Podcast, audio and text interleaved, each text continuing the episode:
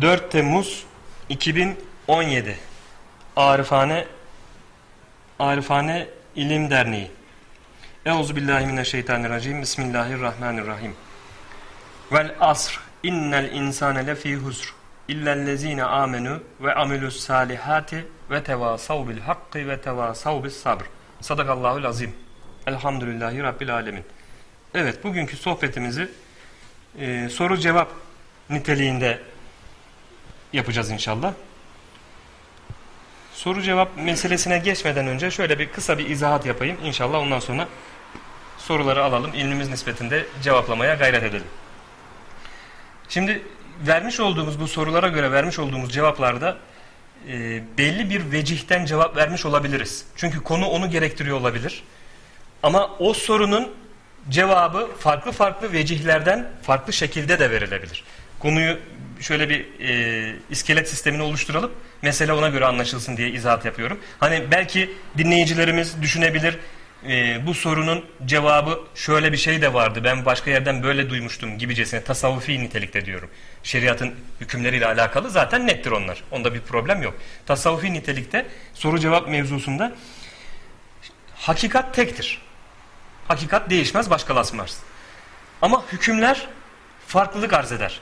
Nasıl farklılık arz eder? Hükümler e, kişinin durumuna, ahvaline, şartına, mevcut ortama, şarta, duruma göre e, hükümlerde değişiklik olabilir.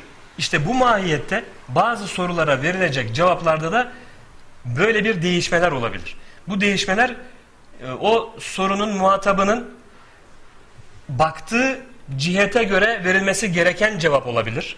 Ya da sorunun soruyu soranın sorduğu cihetten mecburen e, bağlayıcı bir e, sözü olur, yaklaşımı olur. Dolayısıyla o cevap verin, verilmesi gerekebilir. Kısa bir örnek vereyim buna. Mesele daha iyi anlaşılsın diye. İmam Malik Hazretlerine zatın bir tanesi geliyor. Diyor ki ya Malik de, e, deniz domuzunun etini yemek helal midir, haram mıdır diyor.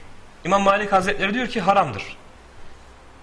Bu zat itiraz ediyor. Ya Malik diyor bu benim dediğim denizde yetişen bir balık.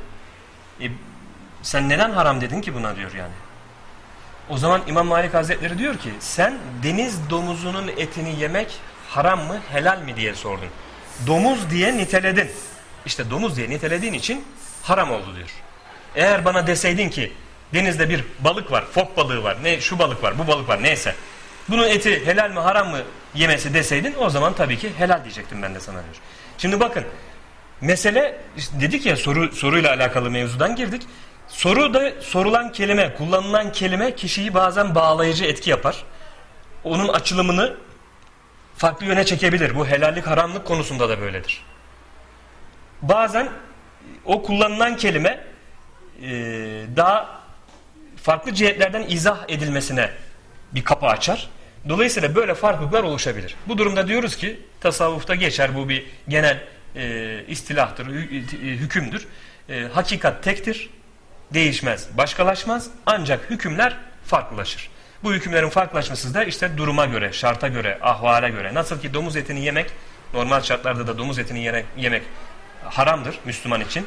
Ama açlıktan ölmek üzere olan, hiçbir yiyecek başka bir madde bulamamış bir insanın ölmeyecek kadar bu domuz etinden ya da leşten, ölmüş kendi kendine ölmüş leş hayvanından alıp da yemesi helaldir. İşte burada ne oldu? Hüküm bakın değişti. Haram helale döndü. Veyahut da İmam Malik Hazretleri'nin verdiği örnekte olduğu gibi helal harama döndü. Burada kelimeler, kullandığımız kelimeler bize bazen helali harama çevirebilir, bazen de içinde bulunduğumuz şartlar haramı helale çevirebilir. Ama bunlar belli konulardadır. Mesela yalan söylemek hususunda da ne dedik? Yalan dinimizin e, kınadığı büyük günahlardan olan bir sözdür. Ama ha, e, yalanın söyleneceği yerler de var. Ne dedik? İşte kişinin düşman askerine esir düştüğü durumda onu yanıltmak için, kendi askerini kurtarmak için burada yalan söyleyebilir. Yahut da bir yuva yıkılmak üzereyse karı koca arasında bir geçimsizlikten dolayı bir yuva yıkılacaksa bu karı kocanın eğer ki tekrar birleşmelerine sebep olabilecek bir yalan söylendiğinde bu yuva kurtarılıyorsa tekrar birleşeceklerse bu yıkılmak önüne geçilecekse burada da yalan söylenmesinin e, cevaz verilmiş. Yalan söylenebilir ki bu yuva kurtarılsın gibi. Ne oldu bakın şeyler değişebiliyor. Doğru söz söylemek dinimizce övülmüştür, emredilmiştir ama her doğru her yerde söylenmez. Bir doğruyu, bir hakikati bir yerde söylediğiniz zaman o ortamda fitne çıkacaksa, bu fitne neticesinde de birçok insan sapıtacaksa o zaman da o doğru orada söylenmez. Çünkü o doğruyu orada söylersen fitne çıkacak. Belki birçok insanın sapıtmasına, günaha gitmesine sebep olacaksın. Çünkü mesele farklı bir boyuta açılacaktır belki. İşte bu gibi yerlere dikkat etmek gerekiyor. Veyahut da mesela buna örnek vermiş bu nefis hastalıklarından anlatır Muhittin İbn Arabi Hazretleri. Bir baba diyor evladı arasında farklı bir e, muamelede bulunabilir. Aslında onun kusurudur. Yani bir evladına biraz daha e, yakın bir muamelede bulunurken öteki evladına biraz daha mesafeli muamelede bulunabilir. Kalkıp da vatandaşın bir tanesi çıkıp da ya senin bunların ikisi de senin evladın. Sen şimdi niye böyle yapıyorsun? Senin o, yaptığın olmadı deyip o adama itiraz edip sonra gidip de evlatlara bak senin sana yaptığı muamelede sana daha fazla bir şeyler verdi. Öteki kardeşine az verdi deyip daha sonra dönüp öteki kardeşe sana bak az veriyor baban. İşte abine daha fazlasını verdi gibi. Bu sefer evlatlar arasında ve evlatların babaya karşı olan e, münasebetinde bir soğukluk, bir küskünlük açığa çıkarır. Halbuki doğru söz yaptığı, söyledi ama orada doğruyu kullandığı zaman ne oluyor? Araları bozmuş oluyor, fitne çıkarmış oluyor. İşte bu gibi şeylere bunlara nefis hastalıkları bölümünde işlemiştik. Muhittin İbn Arabi Hazretleri izah etmişti bunu. Bu gibi meseleleri işte hakikat tektir, değişmez, başkalaşmaz. Ancak hükümler başkalaşabilir. Şarta göre, ahvala göre, duruma göre. Bu sohbetin başında bunu da böyle belirtelim. Çünkü vermiş olduğumuz sorulara ve sorularınıza verdiğimiz olduğumuz cevaplar farklı durumlarda ya da zamanlarda farklı cevabı da gerektirebilir. Bunu da dinleyicilerimiz olarak hem sizler hem internet üzerinden bizi dinleyenler bu konuyu da göz önünde bulundursunlar. Verdiğimiz cevapları ona göre düşünsünler, analiz etsinler. Sonra çelişki gibi görmesinler yani. Vay burada böyle denilmişti, burada farklı bir cevap verildi denilmesin. Demek ki kişinin durumuna göre hareket edilebilir. Ama bir takım hakikatler vardır ki, şeriatın hükümleri, emirleri vardır ki net olanlar onlar tabii ki bellidir, ortadadır. Evet, bu izahatı da yaptıktan sonra şimdi sorularınızı alabiliriz. Buyurun.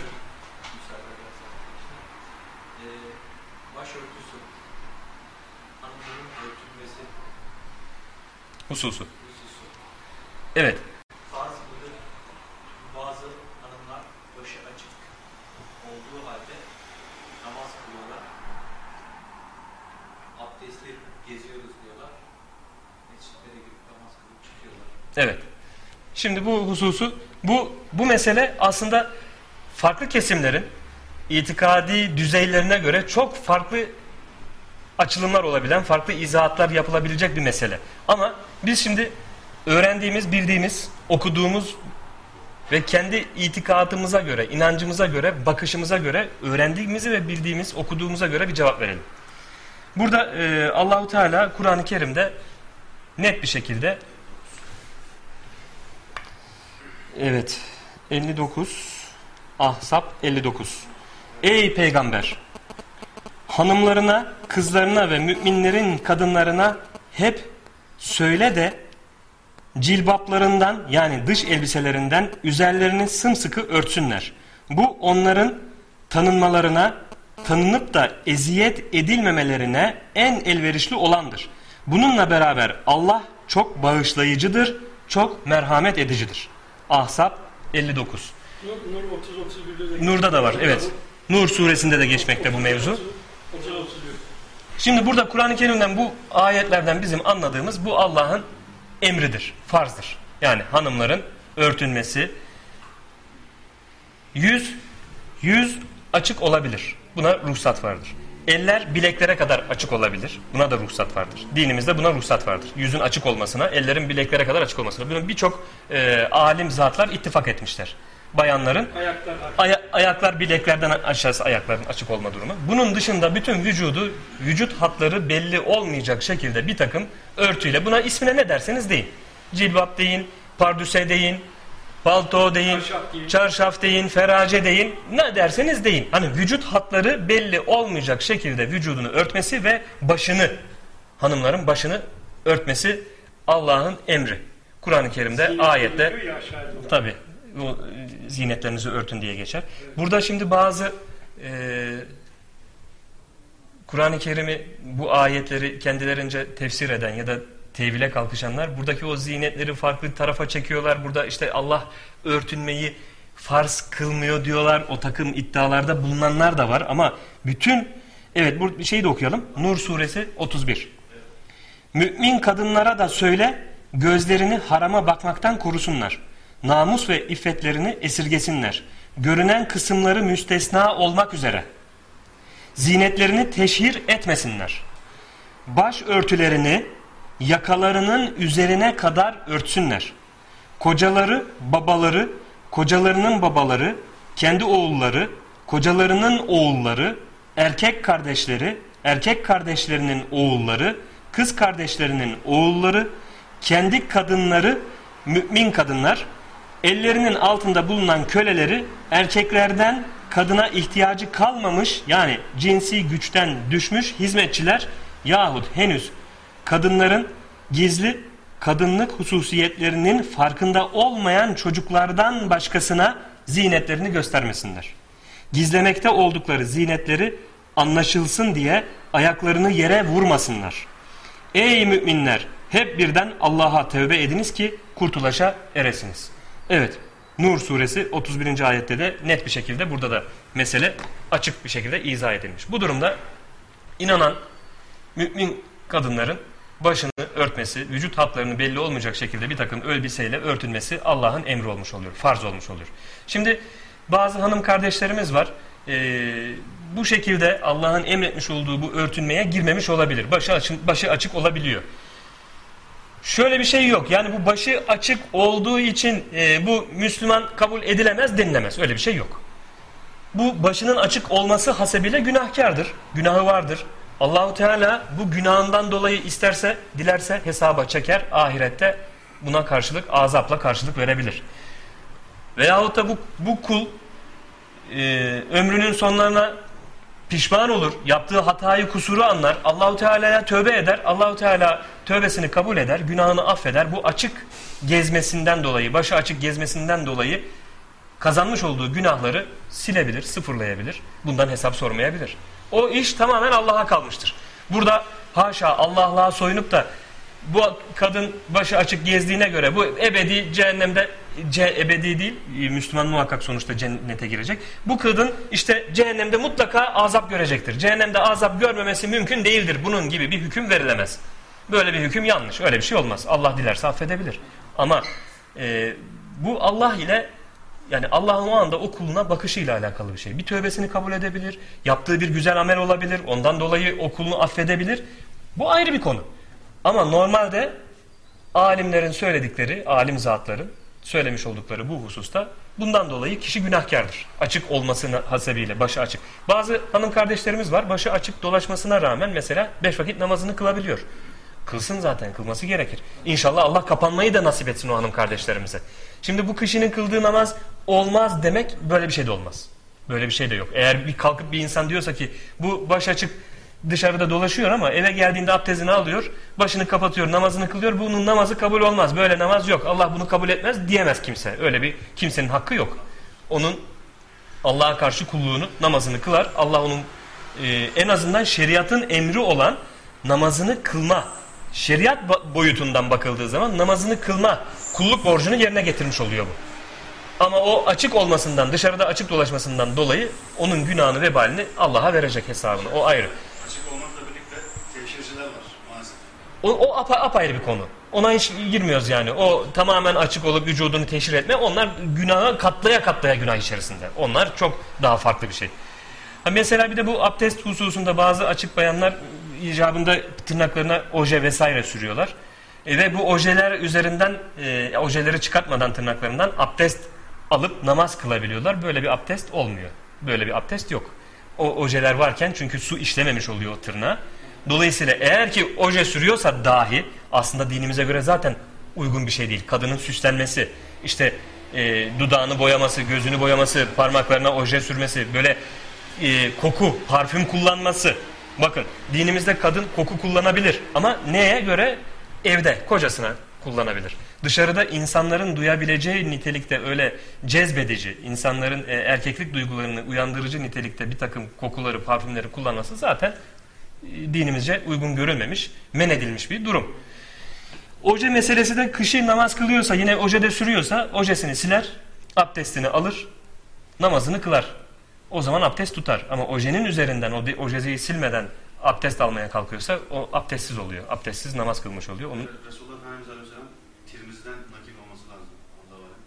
Kocasının izni dahi olsa e, kadın kaşlarını inceltemez buyuruyor hadis-i şerifte.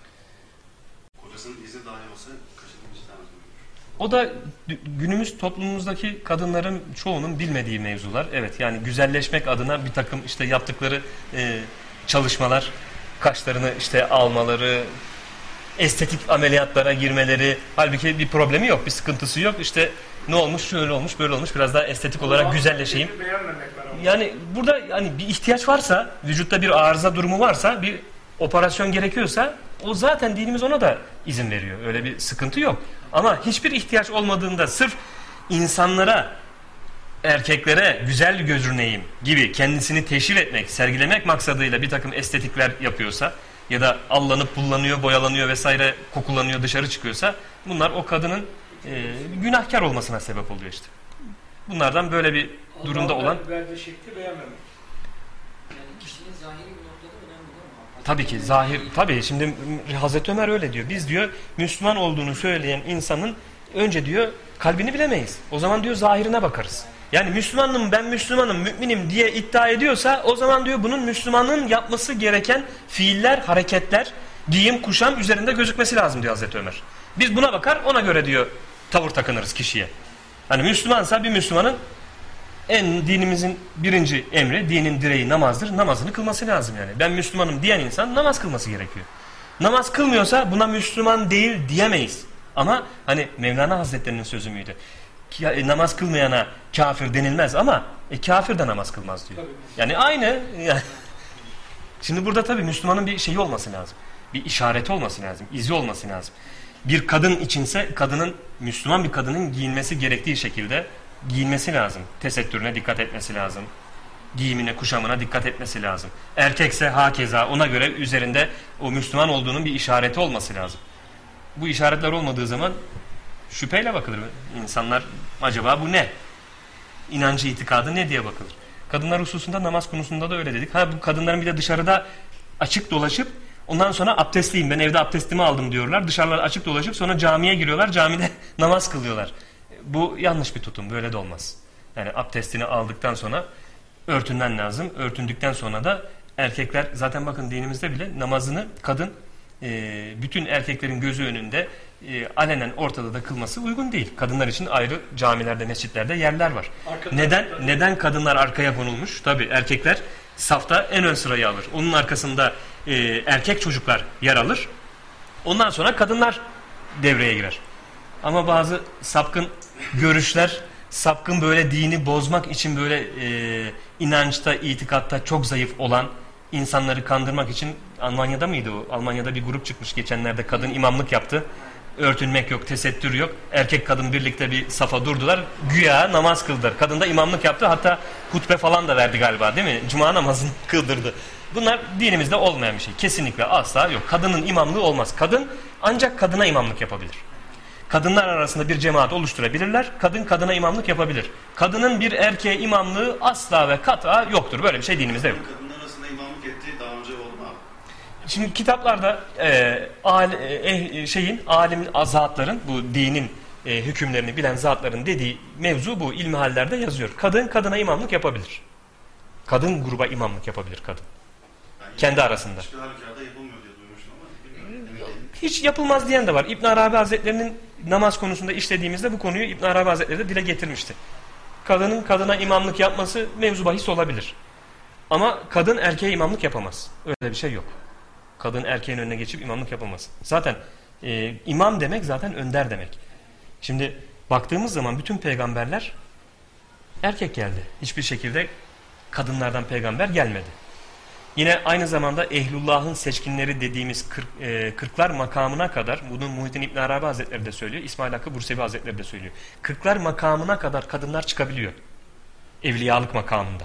Ama kırkların üzerinde kadınların şeyi yok. Yani yediler, üçler ve kutup dediğimiz, gavs dediğimiz mertebeye, makama kadın çıkamıyor.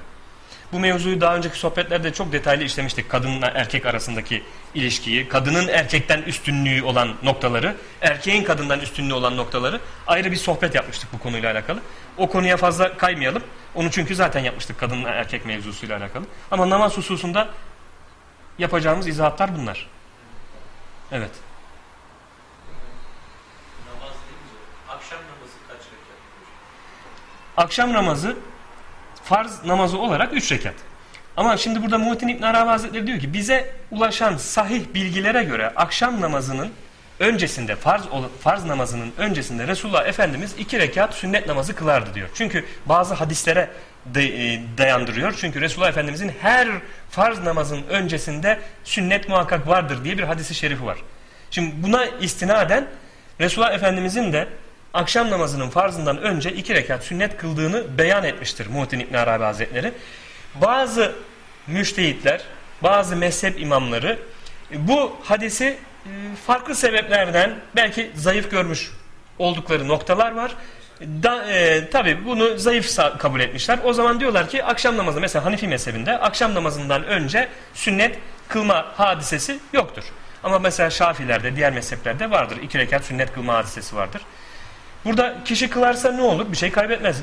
Hanefi mezhebin, biz de Hanefi mezhebindeniz. Çoğu e, uygulamamızı ona göre yapıyoruz. Ama ne yapıyoruz? Resulullah Efendimizin yapmış olduğu bu akşam namazı farzından önce kılmış olduğu sünneti yerine getirelim ki ona zahirde ve batında mümkün olduğu kadar uymaya gayret edelim düşüncesiyle bu sünneti kılmaya gayret ediyoruz. Veyahut da şöyle şu hadise istinaden de diyor ya bazen benim hadisim unutulan hadisim zaman gelir unutulan sünnetim olur. O unutulan sünnetimin olduğu devirde unutulan sünnetimi e, yapana büyük ecir vardır, sevap vardır buyuruyor. İşte var. Yüz şehit sevabı vardır buyuruyor bazı kaynaklarda Resulullah Efendimiz. Belki biz de bunu yapmakla çevremizdeki insanlara da bu sünneti hatırlatmakla inşallah bu e, ecri, bu şehit sevabını almaya gayret etmiş Her oluruz. farz namazından evvel değil mi? Tabi her farz namazından önce mutlaka sünnet vardır buyuruyor Resulullah Efendimiz. Muhittin İbn Arabi Hazretleri gibi, Sabah namazında olduğu gibi. Tabi. Muhittin İbn Arabi Hazretleri de akşam namazının farzından önce iki rekat sünnet namazı vardır buyurmakta. Bize ulaşan sahih bilgiye göre diye de yazar. Ve akşam namazının farzından sonra, üç rekat farzından sonra da Resulullah Efendimizin çoğunlukla kıldığı ve riayet ettiği altı rekat evvabin namazı vardır. Bu da sünnet namazdır. İki rekat, iki rekat şeklinde kılınır. Altı rekat, iki, iki, iki. İşte bu da bir kuvvetli sünnet. Sonra akşam namazının farzından sonra sünnet kılmıyor muydu? Sünnet işte bu. Evabin dediğimiz altı rekatlık sünnet. Tabi. Altı rekat olarak. Yani bizim gibi e, ayrıca özel olarak iki rekat sünnet kılmıyor. İşte çoğunlukla altı rekat kılarmış o sünneti. Tamam. Buna da evabin yerine deniliyor. Tabi sünnet. Zaten namazları İbn Arabi Hazretleri de izah eder. Namazlar iki tane namaz var. Farz namaz, nafile namaz. Bütün sünnet namazları diye tarif ettiğimiz namazların hepsi nafile namaz kategorisinde işlenir. İki çeşit namaz vardır ibadette. Farz, nafile. Dolayısıyla kıldığımız bu tesbih namazı olsun, sünnet namazı olsun, farklı ne işte evvabin namazı olsun, kuşluk namazı olsun bunların hepsi Teheccüd namazı olsun. bu teheccüd namazı olsun hepsi bunların nafile hükmünde. Aynı zamanda sünnet. Resulullah Efendimiz yaptığı için yapıyoruz biz de onu. Ama bunlar hep nafile kategorisinde. Nafile nedir? İlave. Yani Allah'ın farz kılıp emretmiş olduğu ibadete yapılan ilave ibadet demektir nafile. Allah'ın çok hoşuna giden ibadet. Tabi. Çünkü Allah'a yakin elde etmek, Allahu Teala'nın eee, hoşnut olmasına sebep olmak ve Allah'ın velilerinden olmak için yapılması gereken tek şey nafilelerle iştigal etmek. Yani sünnetlerle iştigal etmek. Mecburuz. Fazlar kulluk Ondan görevi. kazancımız yok. Fa- fa- kazancımız gene var. Var. Yani- Ama o Allah'ın emretmiş olduğu görevimiz. Mesafesinde. Öyle, öyle bakılabilir. Ama bu farzları yaptıktan sonra işte artık gönüllü. Nafile namazlar ne oluyor? Gönüllü. Farzlar mecburi. Farzlar mecburi. Bu bizim görevimiz. Görevimiz. Ama nafileye gelince gönüllü. Allahu Teala diyor ki yani bu, bu senin gönlüne bıraktım. Ya ister yap ister yapma ama yaparsan diyor mükafat alırsın. İşte Muhittin İbn Arabi Hazretleri Ehlullah da diyor ki nafileleri ne kadar arttırırsan o kadar Allah'a yakin elde eder velilerden olursun. Nafile ibadetin yoksa hiç veli olmayı bekleme. Mesela ashab-ı kiram Belli yok. vitir namazını evde kılarmış.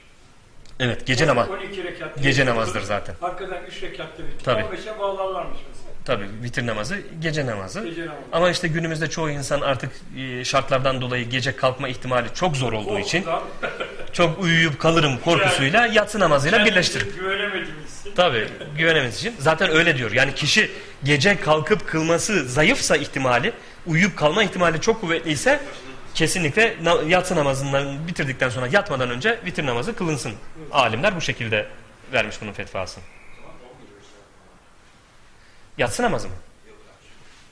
Akşam tabii ki. O zaman ne oluyor? İki rekat sünnetimiz, üç rekatta farzımız, beş. Altı rekatta evvabinimiz, on bir rekat oluyor. 2 2 2. Her ikide selam vermek koşuluyla. Evet öyle oluyor. 11 rekat oluyor. Nafilesiyle beraber tam teşekküllü. Dört dörtlük. o şekilde oluyor. O evvabinlerde de hani e, zübr ahir okunuyor ya. Onlar bazı tarikatlarda 3 diyorlar. Bazılarında 2 diyorlar. Bazıları 1 diyor. Değişiyor mesela. Rekatlar mı? Yok yok. E, Fatiha'dan sonra Zamm-ı Sure Zamm-ı. Sure evet. O Zamm-ı Sure mesela diye ki İhlas Suresini 3 sefer okuyacaksın. Bazısında 2 sefer okuyacaksın. Bazısında bir sefer oluyor. Değişiyor. O, de- o de- değişir. O uygulama değişebilir. Sonuçta e, şekil ortada, profil ortada. Tabii tabii. E sen Zamm-ı Sure bir tane okursun. Arkasından üç tane okursun. Kur'an'ı yarıya kadar okursun. O Evet. kişiye kalmış bir bir şey. şey kalmış. Onlar değişebilir. Zaten nafile namazlarda ille de bir Zamm-ı Sure'yle kapatsan diye bir şey Yok. Okuyabilirsin. Uzatabildiğin kadar uzat. Şey sen- senin aş- aşkına bırakmış. A- tamam. Şey, Aynen. Sevgine bırakmış. Namazlarda İstersen bir ayette Kur'an'ın yarısını oku, diğer ayette de Kur'an'ın diğer, diğer diğer rekatta oku. tabi. Yani O şekilde de olur. Tabi. Orada artık kişinin isteğine kalmış, aşkına kalmış. aşkına kalmış. Allah ile arasındaki kuracağı rabıtaya kalmış. Horozlar ötünceye kadar namaz kıl. Evet. Hocam ben şey sorayım. Mesela anne karnında bebek e, olacağı zaman 120. günde Allah Teala melek gönderiyor işte yaz, ömrünü yaz. Evet. Yaz işte e, rızkını ve Ecelini. cehennemlik mi olacak? Sahipmiş şeker. E, peki o zaman e, bizim mesela sağlığımıza dikkat ediyoruz ya da etmiyoruz ömrümüz manasında ya da mesela çalışıyoruz ya da çalışmıyoruz rızık manasında veya ibadet ediyoruz ya da etmiyoruz cennetlik cehennemlik manasında mesela bunu anlatıyorsunuz. Şimdi e, bu dört husus bu hadisi şerif Resulullah Efendimiz öyle diyor. Yani anne karnındayken 120. günde Allahu Teala bir melek görevlendirir ve yaz der. Yani alın yazısı dediğimiz halk arasında ya da kaderi dediğimiz mevzu. İşte o zaman melek Allahu Teala meleğe bildirir ve o melek yazar. Neyi yazar? Erkek mi dişi mi olduğu bir. Sahip mi şaki mi olduğu, cennete mi gidecek, cehenneme mi gidecek? İki, rızkının ne olduğu. Üç, ecelinin ne zaman, nerede, ne şekilde öleceği. Dört. Bu, bu hüküm belirlenir ve asla bir daha bunda değişiklik olmaz. Bu kişinin kaderidir. Levh-i mahfuzda yazılı olan hakikattir. Dolayısıyla burada şimdi bu hakikati öğrendiği zaman kişi mesela düşünebilir senin sorun, soruna geleyim. Hani bazen insan çalışmıyor. Evinde yatıyor diyorsun. Bunun rızkı ne olacak o zaman? Yatıyorsa zaten rızkı, rızkı neyse ona eline ulaşacak. Yatması halinde bile ulaşır. Burada burada şuradaki rızkı iyi anlayalım. Allahu Teala Kur'an-ı Kerim'de belirttiği rızkınıza kefil olan yani ben yarattığımın rızkına kefilim dediği mevzu rızık meselesini iyi anlayalım. Rızık insanın yediği, içtiği, boğazından geçen yediği, içtiği ile üzerine giydiği elbisedir. Bizim rızkımız bu. Bunu daha önceki sohbetlerde de zaten detaylıca işledik. Sadece kısaca olarak geçeceğim burada. Yani bizim boğazımızdan geçip yediğimiz, içtiğimiz ve üzerimize giydiğimiz elbise bizim rızkımızdır. Onun dışında kazandığımız para, paradan boğazımıza ve üzerimize giydiğimiz elbiseye ne kadarını harcadıysak işte bizim rızkımız o. Kalan paranın kısmı bizim rızkımız değil, başkalarının rızkı. Neye harcıyorsak o paraları, o insanların rızkını vermiş oluyoruz. Şu cihetten bakarsak Mevlana Hazretleri'nin Fihi Mafih kitabında en başında şöyle bir ibare var yazıyor. Heyhat şaşarım ki insanlara rızıkları peşinde koşar dururlar. Bilmezler ki rızıklar insanların peşinde koşar durur. Bu manada işte bu rızık Allah'ın bize kefil olduğu rızık mutlaka bize ulaşır. Ulaşacak. Ne yaparsan yap. Yan gelip yatarsan da ulaşacak ama ona göre rızık yani. Yani ölmeyecek kadar bir rızık ulaşır. Yan gelip yatsan da. Rızkın ulaşmaması mümkün değil. Ama burada şunu anlamayalım. Yani madem ki benim rızkımı Allah ulaştıracakmış, gelecekmiş. Ben hiçbir iş yapmayayım, yatayım. Yatarsan E demek ki senin kaderinde ayağını sabitende yatacağın yazılıymış ki yatıyorsundur. Dolayısıyla ancak karın tokluğuna ölmeyecek kadar yaşarsın. Veyahut da öleceksen demek ki o hadise sana o sebep olacakmış ki ölümüne yemeden içmeden rızıksız kalacaksın. Ondan sonra da ecelin gelmiş öleceksin demektir.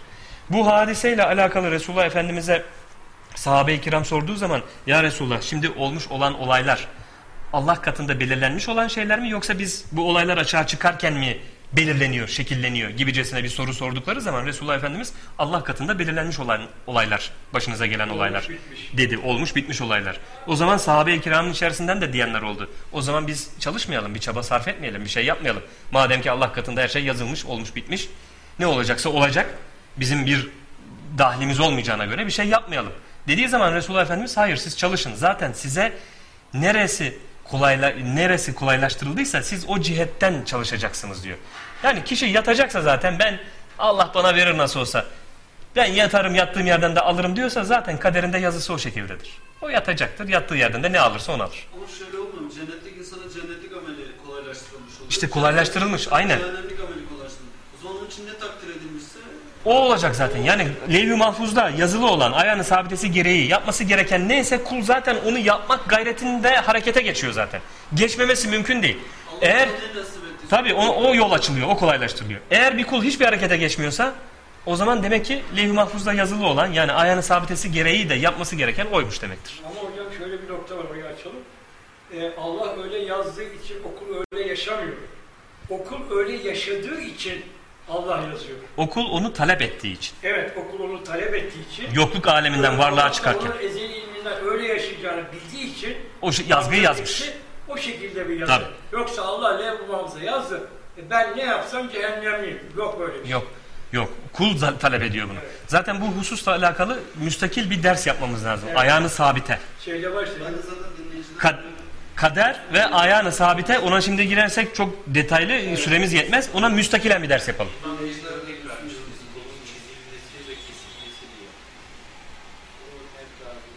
Ha, o da gene kaderle alakalı. O da yani alt levhalar, bir levh-i mahfuz var, hiç değişmeyen levhalar. Bir de Allah indinde alt levhalar dediğimiz levhalar var. Alt levhalardaki yazılanlar değişir. Değişir. Bu Kur'an-ı Kerim'de ayetle de şu an hangi surede hangi ayet tam hatırlayamıyorum. Ayette de belirli. Ama bir de Allah indinde e, hükmü belirlenen ve asla değişmeyecek olanlar var ki buradan bahsettiğimiz konu levh-i mahfuz. Orası değişmez. Ama alt levhalarda mesela Resulullah Efendimizin bir hadisi şerifi var. Ee, sadaka belayı def eder. Bu mevzu alt levhaları ilgilendiren konularla alakalı. Kul sadaka verir. Başına gelecek bir bela vardır. O belayı o sadaka def eder. Ama levh-i mahfuzda zaten kulun sadaka vereceği ve o belanın ortadan kalkacağı, öyle bir belanın başına gelmeyeceği yazılıdır. Yani levh-i mahfuzda yazılı olan en son hükümlerdir yani hiç değişmeyecek hükümler. Alt levhalar da büyük olan levhalara, levhaya hizmet ediyor. Tabi. Mesela e. çünkü o levhalarda bu Allah'ın bir şeyi bu. E, sünnetullah kanunu. Allah bir hikmete binaen bir de alt levhalar yapmış. Alt levhalara diyor ki meleklerine, ilgili meleklerine falanca kulumun diyor işte falanca yerden geçerken diyor kafasına tuğla düşecek, kulum yaralanacak. Yazmış bunu. Melekler de bekliyor. Bunu kader mevzusunda işlemiştik. Tam oradan o dediği sokağa geldiği zaman bir rüzgarla tuğla düşecek kafasına, kafasını yaracak. Hastanelik olacak diyelim. Veyahut da ölecek. Öyle gözüküyor alt levhada. Ve o sokaktan gelirken geçerken oradan bir ihtiyaç sahibini gördüğü zaman kul Allahu Teala yine onun kalbine ilham ediyor. Oradan o ihtiyaç sahibini sadaka isteyene sadaka veriyor o kul. Sadakasını vermesi hasebiyle Allahu Teala bildiriyor o görevli meleğe. Diyor ki bu kulum sadaka verdi. Ben şimdi onun başına o levhada, alt levhada yazdığım başına gelecek belayı kaldırdım. Başına diyor o taşı düşürmeyeceksiniz meleklere. Veyahut da o, o taş düşüp de çok büyük bir şey geçirecekti. Travma geçirecekti. Ya da ölecekti. Öyle yazılıydı alt levhada. Diyor ki o taşın taş başına düşmeyecek diyor. Veyahut da o taş başına düşse bile hafif bir şekilde çizecek. Dolayısıyla ölmeyecek. Hüküm değişti. Halbuki bu hüküm levh-i mahfuzda yazılı olan. Yani levh-i mahfuzda zaten öyle yazılıyordu. Gerçek hakikat. Gerçek hakikat. O kulun o sadakayı vereceği, sadakayı vermesi hasebiyle Allah'ın o belayı onun üzerinden kaldıracağı böyle bir kazaya uğramayacağı yazılıydı. Ama o ana kadar melekler onu bilmiyordu. O, o kulun başına tuğla düşüp ölecek diye biliyordu o melekler. Üç yıl meselesi var ya. 3 yıl meselesi var. Aynen öyle. Bu bu da işte alt levha ve üst levha. Bunu aslında bir ayağını sabite, kader, levh-i mahfuz, terkip konularını işlediğimiz şöyle dolu dolu. Dua kaderi değiştirir mi? He, dua kaderi değiştirir mi? Bu konuları şöyle işlediğimiz dolu dolu böyle bir buçuk saatlik bir sohbete alalım. Hocam ilmi suretler de var bunun için. Tabii ki. Başlangıç olarak. Yani doyurucu olsun yani. Tüm detaylarıyla işleyelim onu. Müstakil bir ders olsun. En sonunda nereye geliyoruz? Ve fehim kaldırılmadıkça vahdete erişmeyiz. Heh, ve, vehminden kurtulması gerekiyor insanın. Yani Benlik, ben. meselesi şu. Kendini beden olarak değil, zırhlı bir gölge olarak göreceksin. Bunu alıştıracaksın. Ben mesela secdeye gidiyorum. Ben gölgeyim, ben gölgeyim. İçimden söylüyorum. Öyle alıştırman lazım ki. Ben bedenim diye e, kendi kendine empoze ettiğin zaman beden gibi davranmaya, beden gibi düşünme, beden gibi davranmayacaksın. Gölge gibi düşünmeye başla. Bunu yerleştirmek lazım. Her şey emanet olduğunu bilmek. Evet. Bana verilen her şey, her neye sahipsem bana emaneten verildi. Ben bunun asli sahibi değilim. Değilim. Bütün bunlar Allah'ın e, bu mazharda açığa çıkarttığı tecelliler. Yani bu mazharda derken kendimizi bir mazhar olarak kabul ediyoruz. Açığa çıkarttığı tecelliler, esmaların sırasıyla gelip işte cilvelenişi, bu mazharda açığa çıkışı, tezahürü gibi bildiğimiz zaman, düşündüğümüz zaman dolayısıyla o zaman bizde bir benlik kalmıyor. Bunları Fenadan bekaya da geçmek gerekiyor. Bunları, bunları işledikten sonra Allah nasip ederse şeye geçeriz. Kendinden kendini seyretme meselesi. Evet, Ne muhteşem. Ne güzel değil mi? inşallah. Ya. Tabii oralara da geleceğiz. Seyreden, seyredilen seyir. Bayılıyorum o kelimeye, onu duydum ya. o kadar güzel ki. şey? Allah'a seyir, Allah'ta seyir. O? O oluyor tabii ki. O bir ma- bir- bir- Tabii bir- oraya o oluyor. Allah'tan seyir. Şeyi, e, ondan sonra e, ayağını sabitinin iki yüzü var. Bir şeriata bakan yüzü, bir de hakikate bakan. Hakikate bakan yüzünün çok e, muhitine çok. Tabii. Yaratılan tarafı Heh, var. Tabii ki bir yaratılış tarafı yani şeriat ölçüsünde değerlendiriş ve bakış. Şeriata göre, Bir de hakikat boyutundan yani e, zat mertebesinden. göre bakış, Tabii. hakka göre bakış. Hakka göre bakış. Bir de o cihetten bakmak güzel. lazım. İkisini cem ederse kişi Şu anda ayağını Kemale doğru. çalışıyorum. Hocam biliyor. Dört türlü bakış evde. Dört türlü bakış devam ediyor. Şimdi bu yakında şeye gideceğim. Eee, Kütüphaneye, kütüphane İslam Ansiklopedisi var. Bir de oradan alacağım bakalım. Orası ne demiş? oradan bakalım daha ne bakışlar Daha varmış diyorsun. Tabii her bir şeyin ilk sohbetin başında dedik ya bir şeyin farklı vecihlerden bakışı ve izahatı vardır. Evet, Tabii. evet. Onları iyi bilmek lazım. Aynı aynen sabite dediği gibi şeriattan bakış, hakikatten bakış. Çok manaşer olmuş artık. O kadar çok harp demiri var ki. O bir yönden bakmıyor savaşı kazanırken. Birçok düşmanın kendisine olan mukabelesi, sayılar, şunlar bunlar. Bütün her şeyi nazara dikkate alarak o savaşı kazanıyor. Sohbetinde inşallah. İnşallah te, tabii tedbirat-ı ilahide kumandanlara gireceğiz orada. O, ordu, asker ne yapması Asker, gerekiyor? tabii. Kumandan ordusunu nasıl yönetmesi gerekiyor? Çok detaylı bir şekilde gireceğiz o konuya. Teğmeni düşünün. Ya, kumandan bir de maraşar. Tabii hepsine gireceğiz. Zaten o tedbirat-ı ilahiye yani ilahi tedbirler dediğimiz kitabı bugün bütün bir defa e, tasavvufla iştigal eden bir müminin, bilinçli bir mümin olmak gayreti içerisinde olanların herkesin orayı bilmesi, o kitapta anlatılan hakikatleri bilmesi, özümsemesi ve hayatına geçirmesi gerekiyor. Çünkü bu kitap tamamen nefis terbiyesini anlatıyor.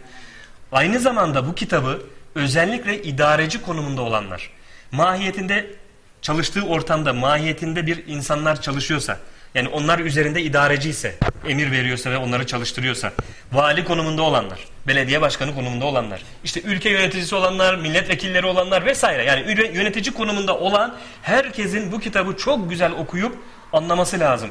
O kadar o kadar muazzam bir şekilde o yönetimi yani alt kadroyu nasıl yöneteceğini o kadar muazzam anlatıyor ki tam bir hakikat cihetiyle böyle mükemmel bir şekilde düş- muhtemel düşebileceği hataların nerelerden gelebileceğini o hataları nasıl kapatması gerektiğini nasıl muamelede bulunması gerektiğini mahiyetindeki insanlara muazzam bir şekilde anlatıyor İbn Arabi Hazretleri. Onları da Perşembeydi değil mi?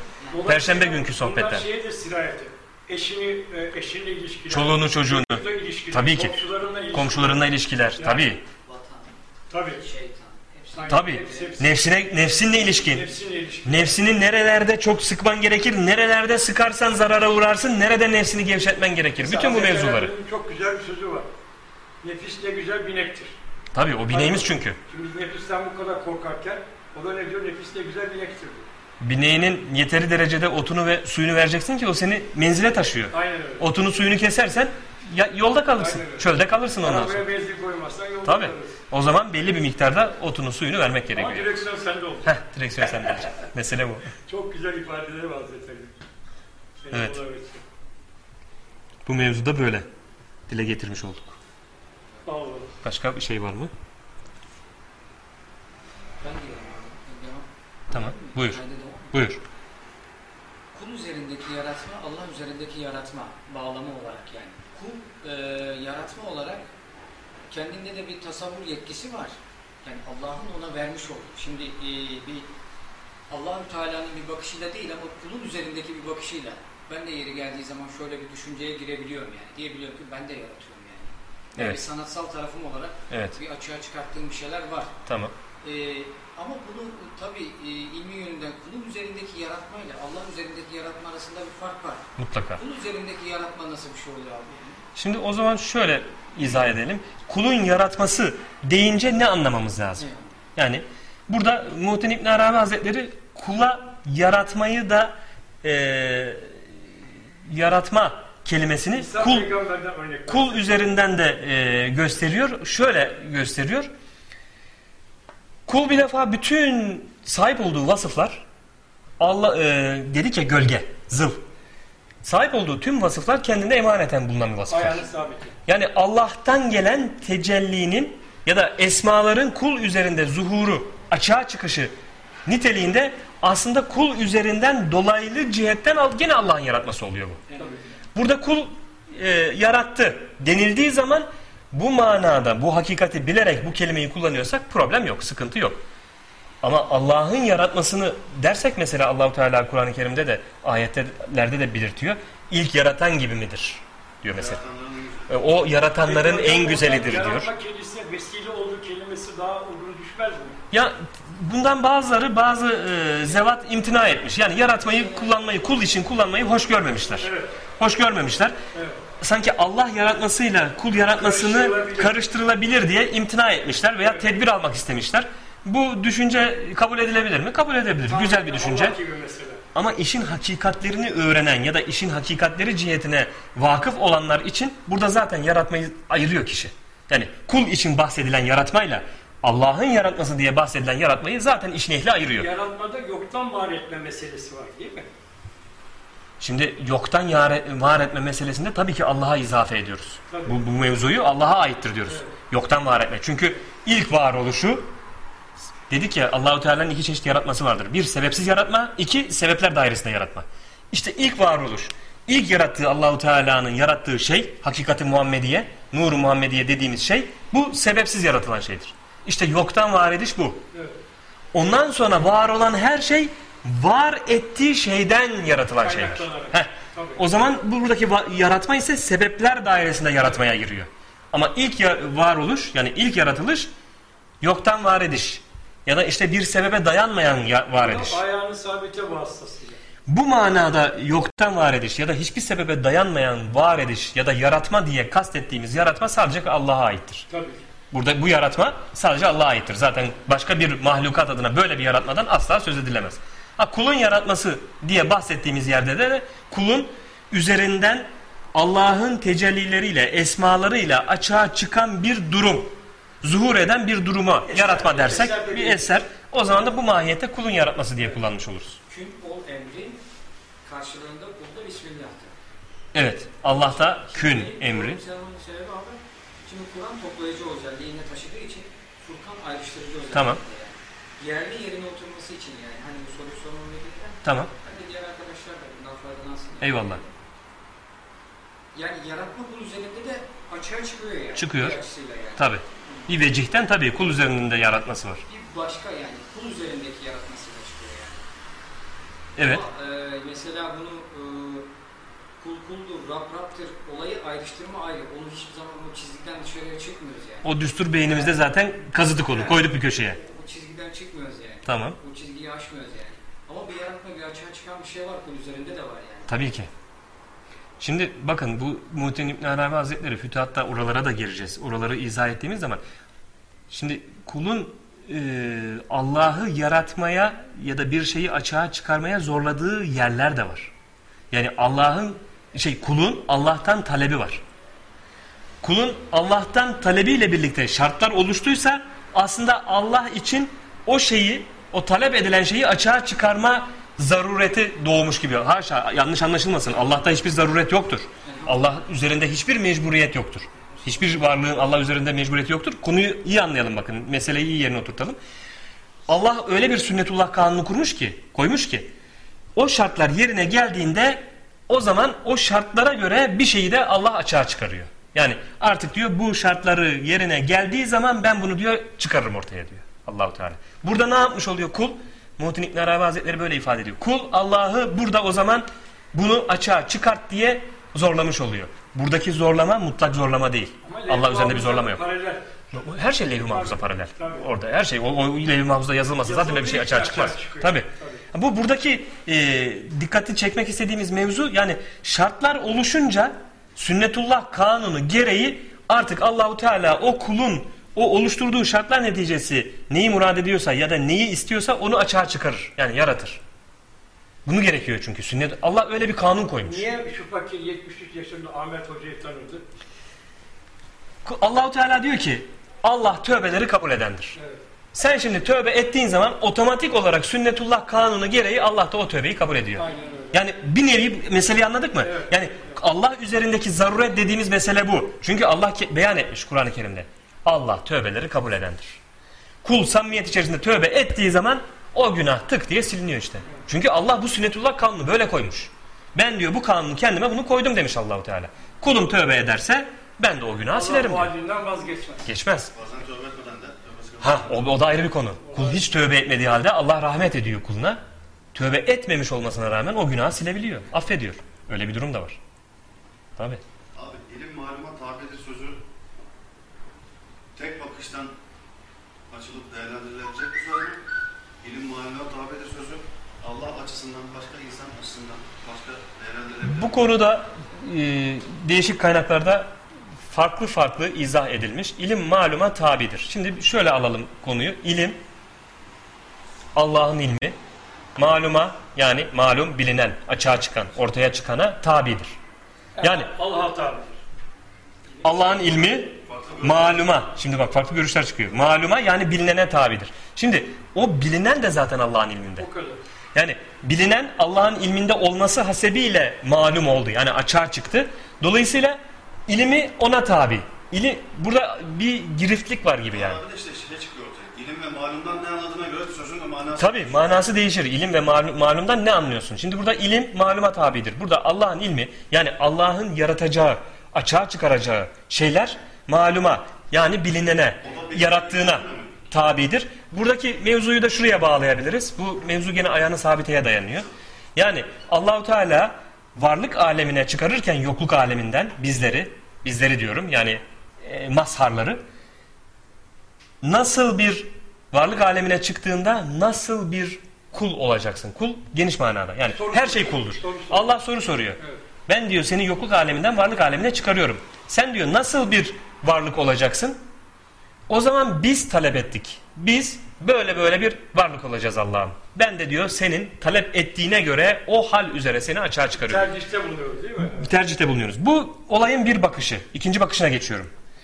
Biz yokluk aleminden varlık alemine çıkarken ne hal üzerinde bulunuyorsak zaten ona göre talep etmek zorundaydık. Bak burayı iyi anlayalım.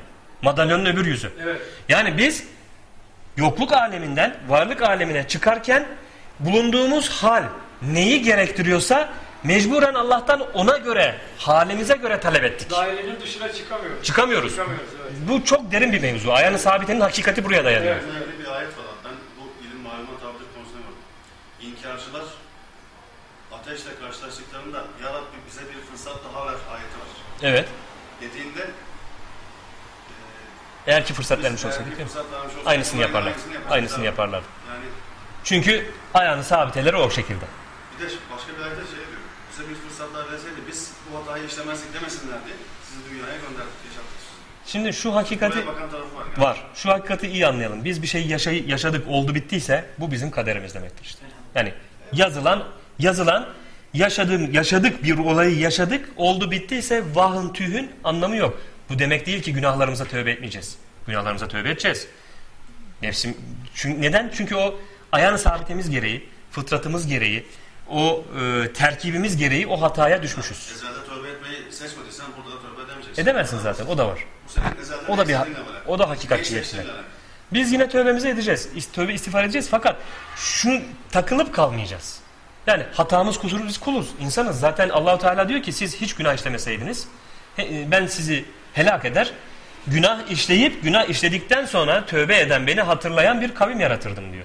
Demek ki kulun insanın günah işlememesi asla mümkün değil. Zaten hiç günah işlemememizi bizden beklemiyor Allah. Öyle bir şey yok işleyeceğimizi biliyor. Çünkü yaratılışımızın gereği biz günaha mutlaka düşeceğiz yani. Düşmek zorundayız. Neyi tercih edeceğimizi de biliyor. Biz günaha düşeceğiz ama biz günaha düştükten sonra tövbe etmeyi bekliyor Evet, bizden işte. evet. Yani bir Rabbim var, yaratanım var ve ben ondan bu hatamdan dolayı, bu kusurumdan dolayı tövbe edeyim. Nefsime uydum, şeytana uydum, nefsime uydum diyerek Yunus peygamberin duası var ya Evet. ben nefsime zulmedenlerden oldum diyor. Nefsinden bilmek. La ilahe illa ente subhaneke İnni minez zalimin.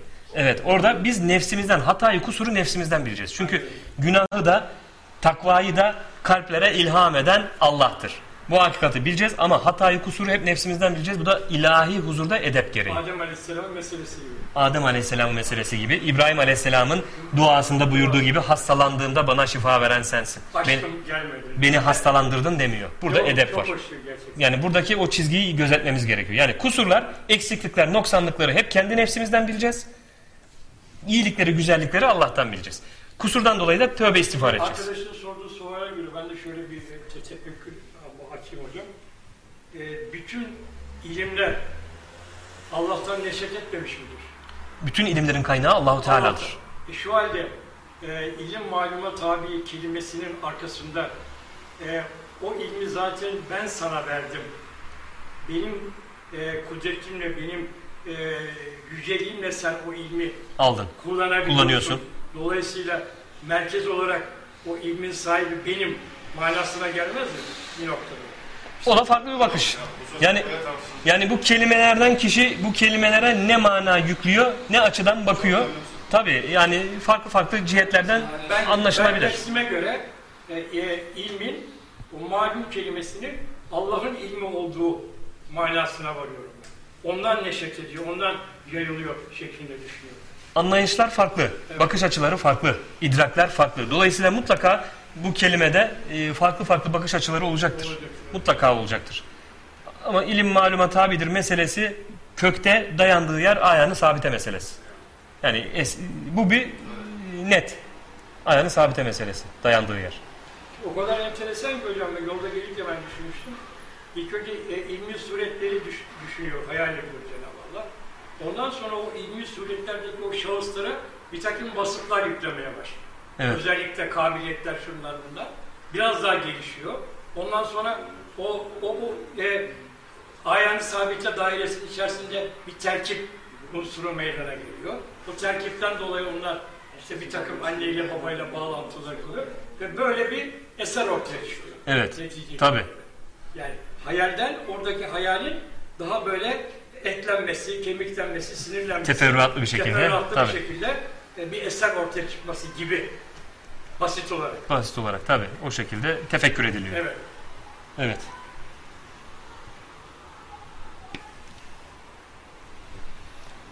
O zaman sohbetimizi burada tamamlayalım inşallah.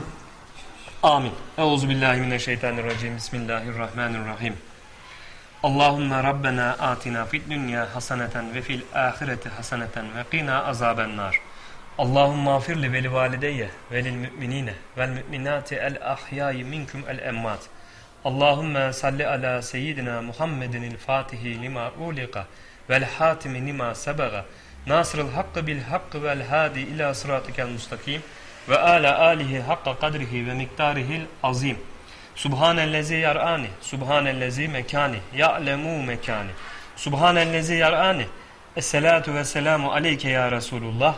Esselatu ve selamu aleyke ya Habiballah.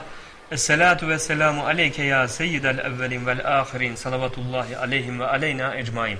Subhane rabbike rabbil izzeti amma yasifun ve selamun alel murselin velhamdülillahi rabbil alemin. El Fatiha.